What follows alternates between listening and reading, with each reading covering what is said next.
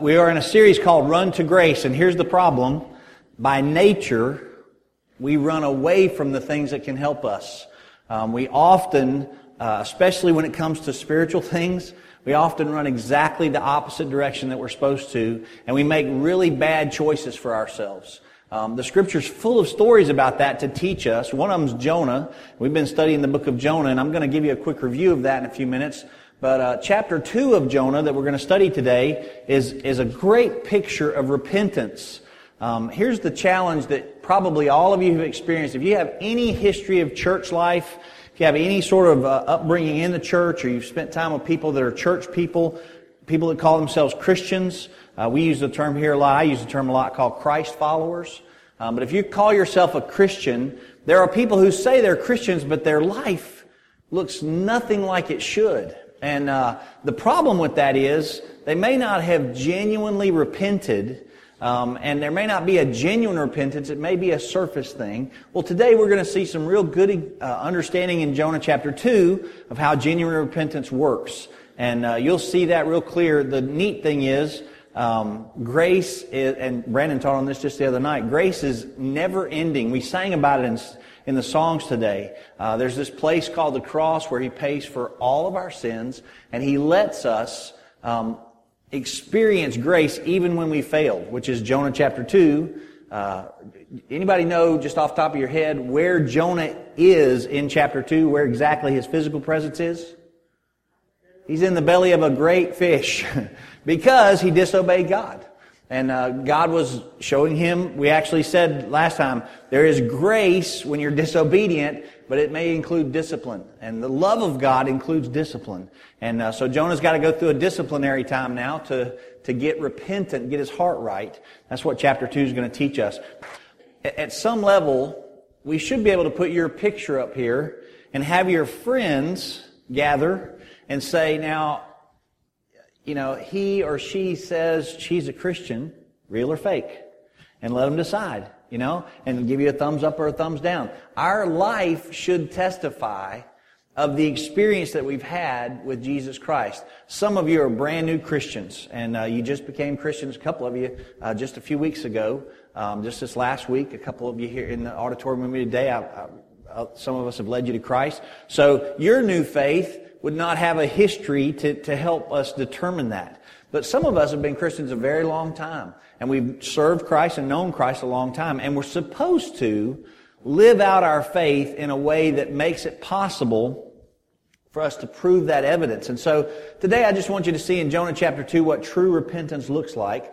Quick review, so uh, for, for those of you who haven't been here with us in our series, we looked in Jonah chapter 1 and we saw where uh, Jonah uh, was given instructions by God in Jonah 1. Jonah 1 verse 1. So the word of the Lord came to Jonah the son of Amittai saying, Arise, go to Nineveh, that great city, and preach against it, for their wickedness has come up before me.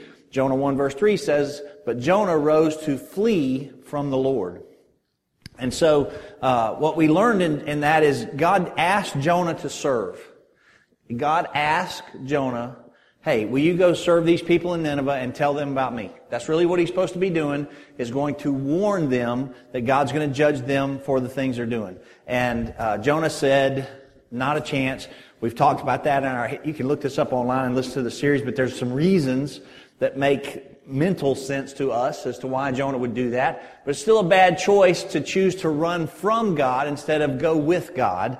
And uh, so Jonah has kind of rebelled against that. He just disobeyed. And he, in, in actuality of the geography, he went almost exactly the wrong direction. God sent him to Nineveh. If we want to put a, hold up a map here and say Nineveh is this way, Jonah ran that way. And he just ran completely away from God. Jonah was supposed to go to Nineveh, which was a big capital city with a whole lot of sinful, um, non-Christian, non-God-serving people. And uh, instead, he decided to go to a place um, called Tarshish, which is like a resort island. Be, be like uh, the Caribbean or the Hawaiian Islands. Um, it, it was just a way easier lifestyle. So Jonah chose easy over hard, and uh, he chose disobedience over obedience to God, and he even chose uh, ultimately to, to spiritually just completely go the opposite direction of God. And so, so we see that, and, and we learned from Jonah chapter 1 The truth is, the Bible says all of us have wicked hearts and sinful hearts. We all have a tendency to run uh, from the one who wants to make our lives more meaningful and valuable. Then the second week when we studied it, we looked at the unintended consequences. I think that was the big word that Brother Warren was trying to help me remember that I said during uh, that second sermon. But there was unintended consequences that Jonah had to his disobedience. And we, we studied several principles. I'm just going to list a couple of them for you. They're not in your notes. But uh, running from God has multiple layers of consequences. When you disobey God, you live in sin, there's just layers of consequences. Sometimes you can predict them, but sometimes you can't. And uh, Jonah didn't know that his disobedience was going to cost a whole bunch of sailors all of their wealth. They had put all these stuff on their ship to, to take it to Tarshish, and they were going to get paid when they got to Tarshish. Well, when the storm hits in Jonah chapter 1, they throw everything overboard. And uh, they lose their, their income over Jonah's disobedience, and they had nothing to do with his disobedience. So sin and running from God, we also said, should be confessed to God. We talked about what it means to confess our sins. And uh, when you confess your sins rather than ignore them, God can help you. And then sin never escapes God's notice. We learned that. And we learned that God uses multiple sources to reveal our sins. He's constantly using different sources to reveal our sins. Um, I got a, um, a, speeding ticket back in November again and uh, um, headed to the deer camp. It was one of those afternoons where I just had enough time to get up there and get in the stand just a little before dark. And, and uh, was, I, I, I almost didn't have enough time, honestly and uh, which was my mistake, my fault. You know, I let my schedule get pushed, and and I thought, man, if I hurry, I can get there. Well, I hurried, and uh, I got a little pause on the way. Thank you. Got a little pause on the way, and uh, a little state trooper. I came over a hill out of Citronelle, and uh, I'd actually set my cruise control at 60, so I would not hurry. But you know, you can help your cruise control with that right pedal on the floor. So I was helping my pedal a little bit, go down the hill. And coming down that hill, I got a little over 70, and uh, it was a 55 zone. And, and sure enough, coming over the other hill, blue lights come flashing on, and I just immediately pulled over. I'm like, yeah, I'm done. And so I got this ticket. Well, you know, I'm smart enough to know I just need to pay the ticket. Just pay the ticket and be done with it. So the minute it's all done online now and all registered online, and so so um, you know he, he he gave me a electronic copy of the deal. I called the next day and found out, you know, the whole system, um, where, you know, where to send the money, how to get it done, and uh, took care of it that fast. Took care of it online. I'm done. Okay? That way, my lovely wife will not have to worry about this ticket that, you know, I got. And nobody has to know. Except Washington County, which is still in the archaic past, doesn't have a computer system that works that way. They still mail out a handwritten notice to you that you, and say, thanks for stopping by. You know, don't forget you owe us the money for your ticket. So I get a text from my wife one afternoon sitting in my office with a picture of this postcard that the, that the state troopers in Washington County sent me. And the postcard is my ticket. And that's a little picture of my ticket. She's like, did you speed? I'm like, well, no, they just give that to you out for fun when you're driving through. What do you think? You know, I'm like, dog. But sin always has a way of being revealed. I was trying so hard just to get that past me and be done with it. You know, nobody has to worry about it and we'll be good. And no, no, no. They got to send a picture to my mailbox and let make sure my wife knows so she can tell me how our insurance is going to go up and all that good stuff.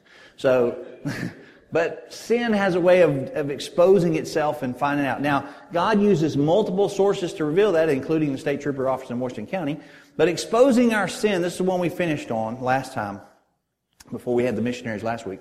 Exposing our sin is an act of God's love. When He does that, He's proving His love to you. Because nothing good comes from disobedience and sin. Ever.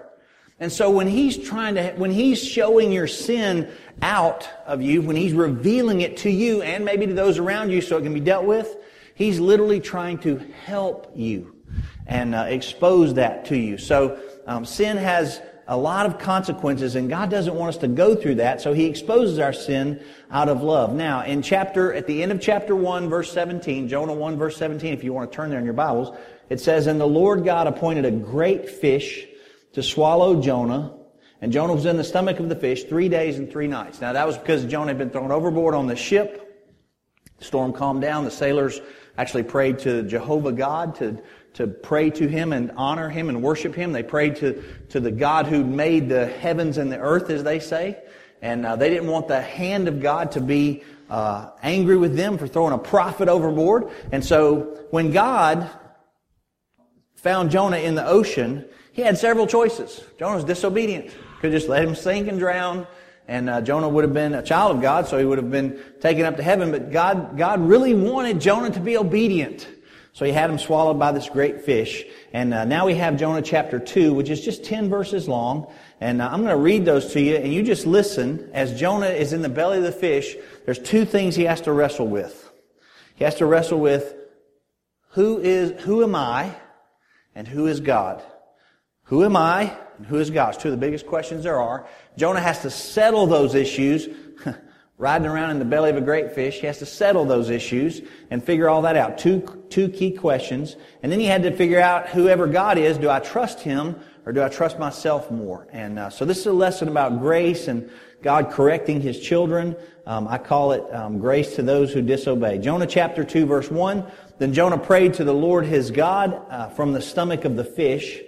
And he said, I called out of my distress to the Lord and he answered me. I cried for help from the depths of Sheol. You heard my voice. For you had cast me into the deep, into the heart of the seas, and the currents engulfed me. All your breakers and billows passed over me. So I said, I have been expelled from your sight. Nevertheless, I will look again toward your holy temple. Water encompassed me to the point of death. The great deep engulfed me. Weeds were wrapped around my head. I descended to the roots of the mountains. The earth with its bars was around me forever. But you have brought up my life from the pit, O Lord my God. While I was fainting away, I remembered the Lord, and my prayers came to you into your holy temple. Those who regard vain idols forsake their faithfulness, but I will sacrifice to you with the voice of thanksgiving. That which I have vowed I will pay. Salvation is from the Lord. Then the Lord commanded the fish, and it vomited Jonah up on dry land uh, by the way, in Nineveh, in, uh, near the town of Nineveh. So the fish was on the way to Nineveh and gave Jonah a ride there, even though he didn't plan on going there at all. So let me give you five truths that help us understand repentance. The first one is repentance, true repentance, just involves acknowledging who God truly is with a confession and a change. It involves acknowledging who God is, confessing that, and being willing to make changes in your life because of who God is. Now, if you just look at this on the screen for a minute, there's a lot of people who will do the first one and even the second one. They'll confess God, they'll acknowledge God, but they will not make changes in their life. And that's where repentance gets fuzzy for people, is because when change isn't made, there can be problems for that. And I just want you to see a couple of things in the, in the first part of this chapter. First of all, Jonah calls for help with a prayer. And I love this. He says, I called out for help to God and he answered me.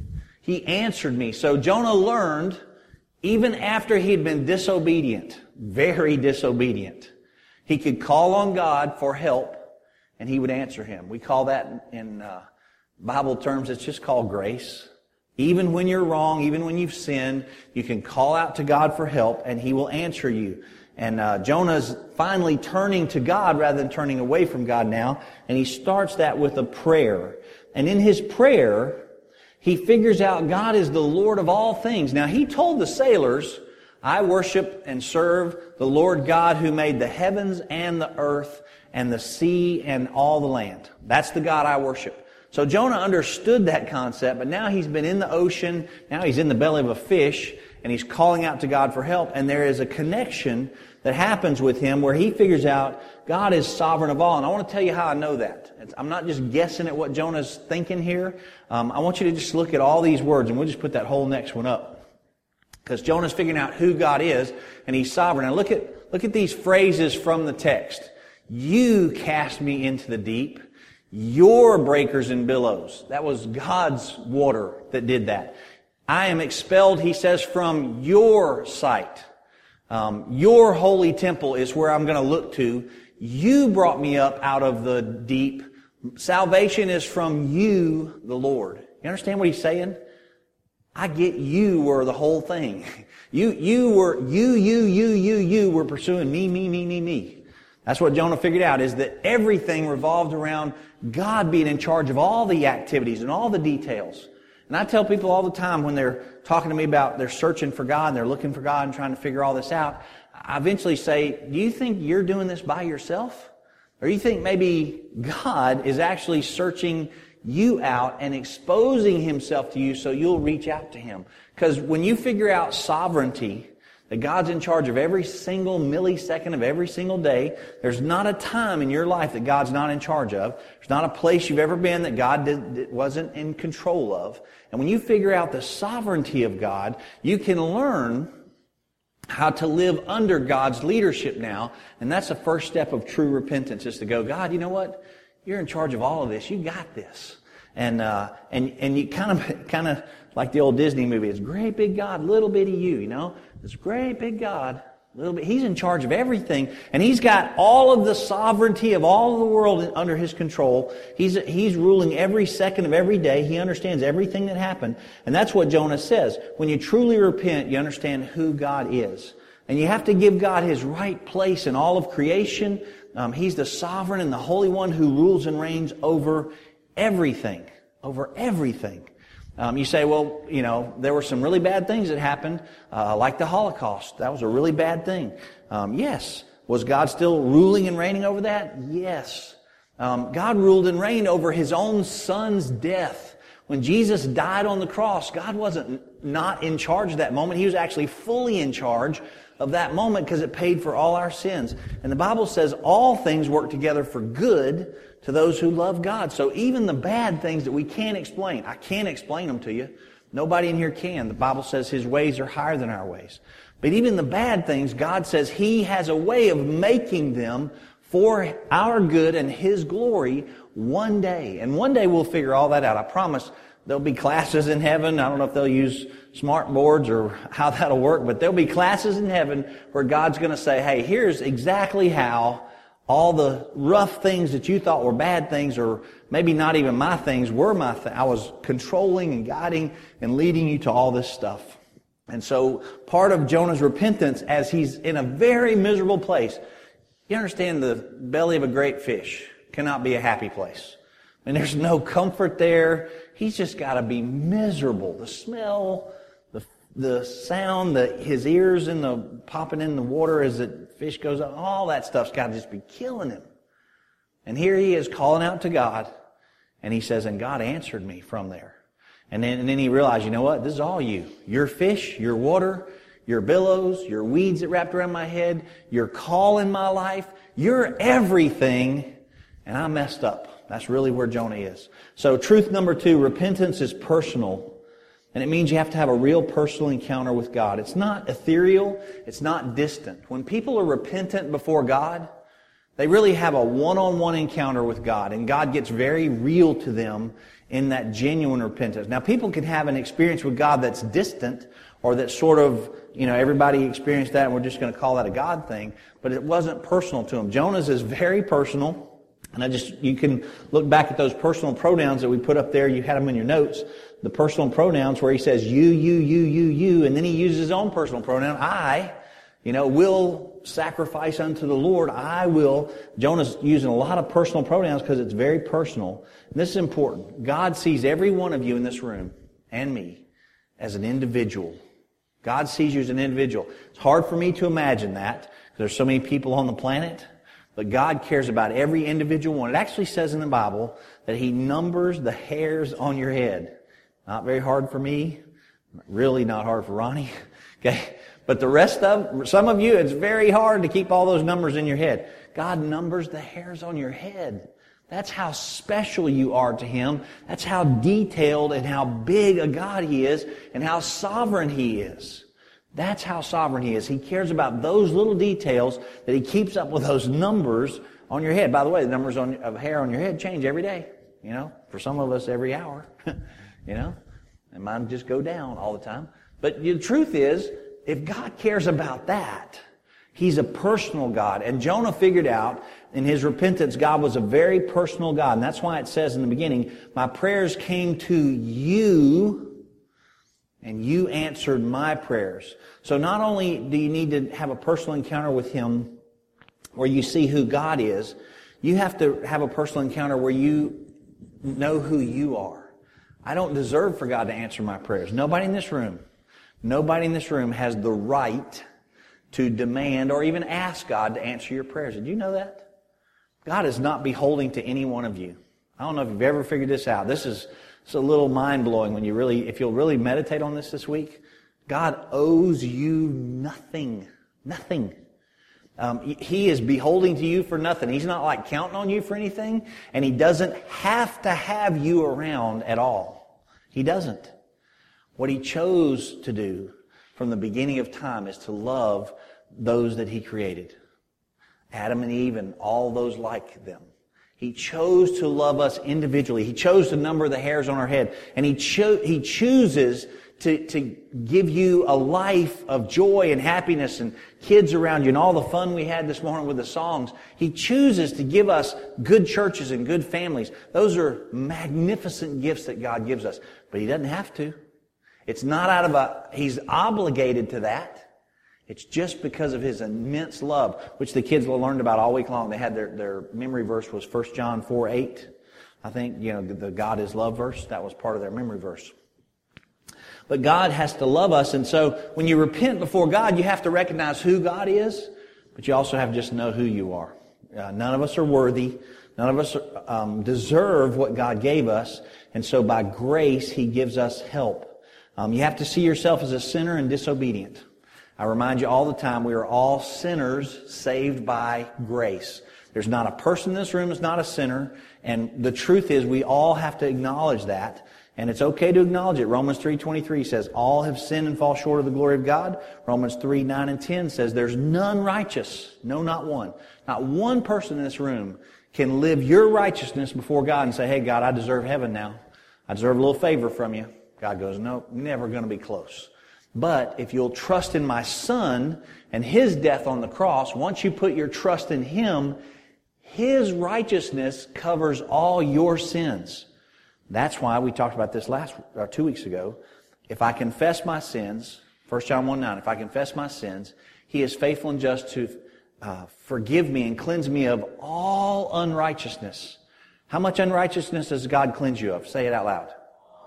Say it like you mean it. How much unrighteousness? All unrighteousness. If I confess my sins before God and trust in Him as my Savior, I'm cleansed of all unrighteousness. And that's an amazing truth, isn't it? Well, Jonah's figuring all that out. That he, he's figured out God's sovereignty, he's figured out his sinfulness, and that he is not a righteous one, but he has struggled. And so he begins his repentance now, and repentance involves sacrifice. And Jonah realizes, if that's who God is, and that's who I am. I need to sacrifice to Him. So he says, verse 9, I will sacrifice. I will sacrifice to God. Now I'll just remind you today, life's not supposed to be about you. You weren't created by God for you. You were created for Him to bring Him glory. And so your life is supposed to not be about you, but about God and what you can do for God and how God can use you. And I watched this week in a just marvelous moment at our church. I watched God use a whole bunch of you just to bless a bunch of children and let them have great time and a lot of laughter and singing and joy and great snacks, real creative snacks that uh, Claudia did and some wonderful games that were out in the gym with, with uh, uh, Kurt and uh, Justin and, and, Tyler and others who were out there helping them. I just watched all this creativity happen in the mission story times and all that. And I said, you know what? God's using God's using us because we're sacrificing. Most of you that helped were here every night this week. Every night this week. When Kathy came in the door a little while ago, she goes, I feel like I live here now. And I go, hey, I know the feel. feel like I live here now. Yep, we all do. We all live here. And it does feel that way when you're here five nights a week. It does. Uh, when you're here regularly serving, it feels like this is home and I'm just going to go visit that little house that I bought and stop by for a little while, but I'll be right back here. Doesn't it feel that way sometimes, John? Feel like you just, I'm going to stop by the house and get stuff and, you know, then I'll go to my place where I sleep sometimes. But the truth is, the truth is, when you repent before God, you should sacrifice and make your life not about you anymore, but about Him because of what He did. He says, I will pay what I vowed and what, what he vowed was to follow God. Jonah was a prophet of God. that had vowed, I will listen to your words and I will follow you. I will do what you say. Just like most of us have as Christians. And so his sacrifice has to be to go to Nineveh. Now, every time you repent of something in your life, every time you try to get right with God, you should just follow through with that. This is a struggle for us as Americans. We are so uh, fast food oriented and, and one thing to the next and, and uh, hyperactivity and ADHD oriented that we kind of hop and skip through life and we skip over stuff. I, I know people that literally come to church and you get convicted about something in your life and you go, you know, I need to make a change in that. But by the time you have lunch at, you know, Cracker Barrel or Golden Corral or Pizza Hut or, you know, wherever you went for lunch, all that's done. You know, that was church. Tick tock, one tick on the clock. That was church. Then I got this other stuff going on. Well, the truth is your spiritual relationship with God is supposed to carry through everything you do. And that's what Jonah's understanding, that his repentance is a sacrifice and it means a change in his life. It means he has to do what he said. God, I will now do what I said and I will go and pay my vow to you, which is to go to Nineveh. Um, and so repentance, this is not in your notes, but I'd love for you to write this down. Repentance means you turn and you change. Really, for Jonah, it's 180 degrees. It's 180 degrees. For all of us, most of us, we're going the wrong way. And when God calls us to repent, the, the Greek word does mean to turn and go the other way. Um, you should repent and do what you say. For Jonah, he had to geographically, now his Great fish did that for him, geographically turned him around and said, Nope, we're not going to the resort island, buddy. We're going back to Nineveh where you belong. And so the great fish geographically turned him, but you know what he had to do in his heart? He had to turn around in his heart and say, I will now spiritually pay that which I owe you and sacrifice to you because you're God and I'm very small. I don't deserve all the goodness you've given me, so I'm literally going to repent now and go the other way. Um, and he has to make changes. And this is the part where, as Christians, we can get kind of tussle with each other and go, you know, I haven't really seen a change in your life since you repented. Sometimes changes take, take time. Sometimes they're very hard for certain Christians. They're going through a difficult time. Their change has to happen over uh, seasons of their life, one or two years to get some big changes. But for most of us, by the way, you're supposed to be making changes to the point that, I'll just give you the illustration from the Old Testament or from the New Testament. The Apostle Paul went into the, to the town of Corinth and he preached and he established a little church there. Church, church at Corinth. 18 months later, 18 months, year and a half, he writes them a letter back. And, and the letter, we studied this for years, a couple of three years of our church life. I went through Corinthians with you, a verse at a time. But the letter is 18 months from the time he led them to their faith. And in that letter, only 18 months later, he's frustrated that they haven't grown up in their faith. And he's saying, y'all are baby, in chapter 3, he says, you're just baby Christians. You're acting like babies. When you should be able to take the meat of the word, you're just drinking milk. When you should be able to serve and stop fighting over stupid stuff in chapter 5, 6, and 7, and 8, 9, 10, 11, 12, and 13, even the love chapters, all about this infighting that's going on with the Christians at the Corinthian church. Paul's saying, what is wrong with y'all? You've had 18 months to change and grow up. So I'm saying if you've been a Christian for 18 months, should be all done. okay, not perfect, but you definitely should be grown up now. And the issues that you wrestle with that are infighting and not unifying in a body, the issues should be past us. And we work at that at our church. We, when we have conflict, we try to work through that, make sure everybody's growing in the right place. But repentance involves sacrifice and change. Change. It means you literally have to listen to God and say, God, you don't want me to do that. I'm not doing it anymore. Done. You want me to do this? Okay, I don't even like that, but I'm going to do it. So, some of you know this, but my least favorite thing to do is speak in front of people. It's one of my least favorite things to do on the planet. Speak in front of people. I would so much rather be sitting there taking notes about, you know, some bald fat guy that's up there talking. I would much rather be doing that than standing here doing this. But God called me to this, and so I have to go, you know what? I got to change. I got to figure out how to, you know, my first speech classes in high school, I just threw up every time. Every time I got in front of people, I'd go, excuse me, off the stage I'd go. Couldn't get past that. I had to figure all that out, you know. Then I had to figure out how not to look like I'm just freaked out on the inside by everybody looking this way. That's all something God had to change in me. When we sacrifice to God, He will help us make those changes. Truth number four is repentance involves thanksgiving. Paul is, or John, Jonah is very thankful for what God's done for him.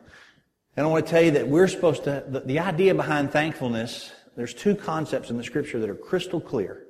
We're supposed to be thankful for everything we have and in every circumstance we have. Um, so I'm thankful for the, even if it's a trial, I'm thankful for the trial and I'm thankful in the trial. And some people try to separate those and goes, well, I'm not going to be thankful for. If, if God gives me, let's just, you know, pick the, the worst one, the, call it the sea monster. God gives me cancer. How am I going to be thankful for cancer? The Bible says we should give thanks for all things. And we should give thanks in all things. So in the trial, and for the thing I am to be thankful. That's just biblical truth. When we do that, we're actually acknowledging God is the sovereign Lord of all. We're saying, hey, I don't know why you did this. Wish it wouldn't have been me. But I do know this. You're still God, and I'm still not in charge of all this. You are. So I'm going to be thankful for what choices you've made. 1 Thessalonians 5.18, give thanks in all circumstances. We heard this statement, uh, Larry and Mary and I and Annette and uh, some of their friends when we were at, uh, Miss Helen was there when we were at um, Gatlinburg.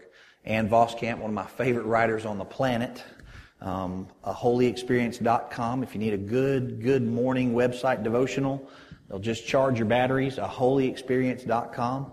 Um, she's one of my favorite blog people, besides my son, of course.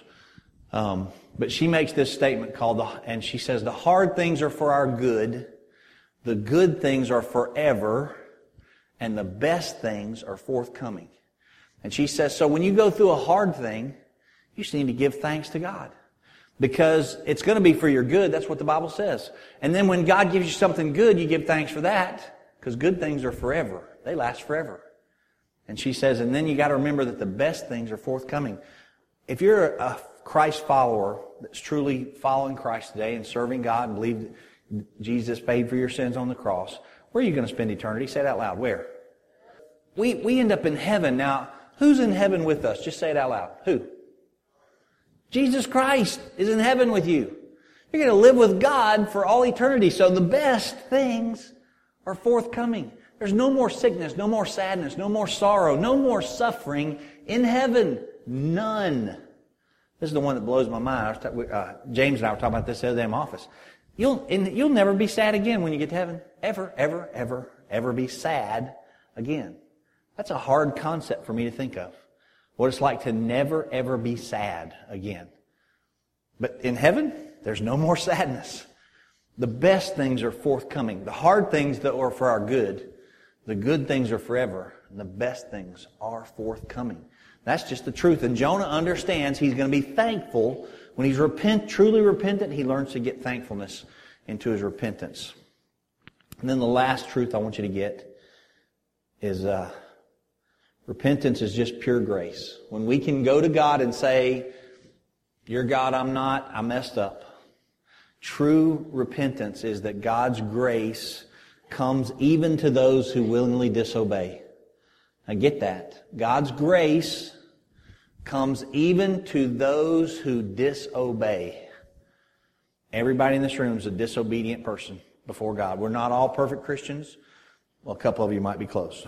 but most of us aren't even close. We're still trying to get there. We're still trying to get there. And God has grace for that. The fish was grace. Jonah could have just drowned. The fish was grace. Amen? You understand? God said, you know what? I really want you to go to Nineveh. No kidding. Big fish swallows him. We're going to Nineveh. The fish was grace. So there's a grace moment there. The time inside the fish, three days, three nights. That was grace. That was time to reflect. Time for Jonah to get his brain around great big God, little bitty Jonah. Time for God to help Jonah see the reality of his foolishness of not following God. When you don't follow God, bad things can happen. And by the way, Nineveh is going to suffer if you don't follow God. There's going to be a lot of other unintended consequences. And God says the best thing that can happen to any one of us is to be following Him in the center of His will. Just doing what He asks. That's the greatest thing that will ever happen to you. even if it means preaching in front of people when you'd rather not. It's the greatest thing that ever happened. I've never regretted the decision at this altar to give my life fully to God and try to figure out how to, how to preach and teach and lead a church. I've never regretted that. I've panicked over it numerous times, okay? But I've never regretted that. So Jonah is, is shown grace because of a fish, and then he is literally shown grace because he had time to reflect. Back in 1993, a long story, but I'll, so I'll just tell you the, the end of it. Um, I ended up breaking my leg in three places uh, on a sea-doo and ended up in the hospital for a week. Never been on the inside of bed rails, by the way. In my whole life, I've visited a lot of people in the hospital. Just never laid down in the bed and looked up at everybody looking at you. Uh, but I did that for five, six whole days um, while they did orthopedic surgery and put steel plates and screws and all kinds of stuff and attached my foot back to my ankle. Um, and uh, and then I spent 16 weeks at home because the doctor said my ankle has to be over my heart for 16 weeks. Keep your ankle above your heart for 16 weeks. And uh, you know what that was for me? Grace. Very painful grace. Time to reflect. I had gotten too busy in ministry. I'd been doing too many things. I'd neglected my family, which was all little stair step. My three children were all little stair steps at home, being homeschooled, and I was blowing in and out of the doors, going to work six o'clock in the morning, coming home at eight thirty, nine o'clock at night, just helping, maybe tuck them in bed if I got there in time. And uh, I was running a church that was having all kinds of issues, and I was covering all kinds of holes. Had my fingers in all the dike holes, as they used to say. Man, you just fill up all the holes. I'm like, yeah, about to kill me. But I felt like I was serving God. And God went, nope, don't need you to fill those holes up anymore. Your family's more important. Snap. and now I'm in the hospital, and I've got time to reflect. Lots of time to reflect. Um, for a guy like me that likes to go 100 miles an hour all the time, 16 weeks is forever. The five days in the hospital I thought was in, in turn, I didn't think I'd ever get out of there. But then I've got to lay at home, lay down at home for 16 weeks. It was insane for me to wrestle through all that. But it was exactly what that I needed. I needed grace. I needed grace to reflect, time to reflect. Sometimes God puts us in timeouts to help us reflect. Sometimes, sometimes God traps you in a job or a situation where you have to be stuck there till you figure it all out. That's what God did here. And then lastly, the second chance was grace. The second chance God gave him was grace. Jonah gets another shot at this. And he's actually going to say, Jonah chapter 3 verse 1, the word of the Lord came to Jonah, son of Amittai, saying, Arise, go to Nineveh. Chance number two. Try, let's try this again, Jonah. Go to Nineveh. And God gives every one of you second and third fourth chances. If you need a good story behind that, by the way, Larry and Mary's house have a plaque on the front of their porch that says second chances. I think his truck has a, um, it's a receiver on the back, isn't it? It says second chance. Mr. Crocker made him receiver. It says second chances. Because Larry's testimony is that God gives second chances. By the, by the way, every one of you gets a second chance, not because you deserve it, but just because He loves us that much. So I want us to learn to give thanks for God's grace and His discipline. When God disciplines, uh, Jonah chapter 2, he's in a, he's in a great fish. That's discipline. But it's a place where grace comes clear to him and he goes, oh yeah, I know who you are. Ooh, I know who I am. And I need to make some changes. I need to repent. So let's bow our heads together. I want you to just, with your heads bowed, would you give thanks to God for your uh, grace timeouts that He gives you, for your uh, great fish moments, if He's if He's put you in some hard circumstances to get your attention, would you, with your head bowed right now, just tell God, thanks for being patient with me? Would you do the same thing Jonah did and say, hey, I'm gonna, I'm gonna repent and follow you. I'm not gonna run from you anymore? Let me pray for all of us.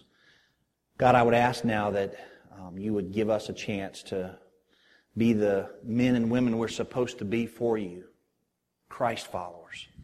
Lord, I pray anybody here that doesn't know you as personal Lord and Savior, that they would come under conviction of their sin now, and um, you would help us share the gospel with them richly in the next few minutes. We thank you that uh, even when we're disobedient, you chase us down with your grace, and you run after us to help us. We'll count on you to always be loving, gentle, not condemning of us. We count on, we, we know you paid for our sins. So we, we, we receive no condemnation from you, but just the blessing of knowing that you're pursuing us in love. In Jesus' name, all God's people said, Amen.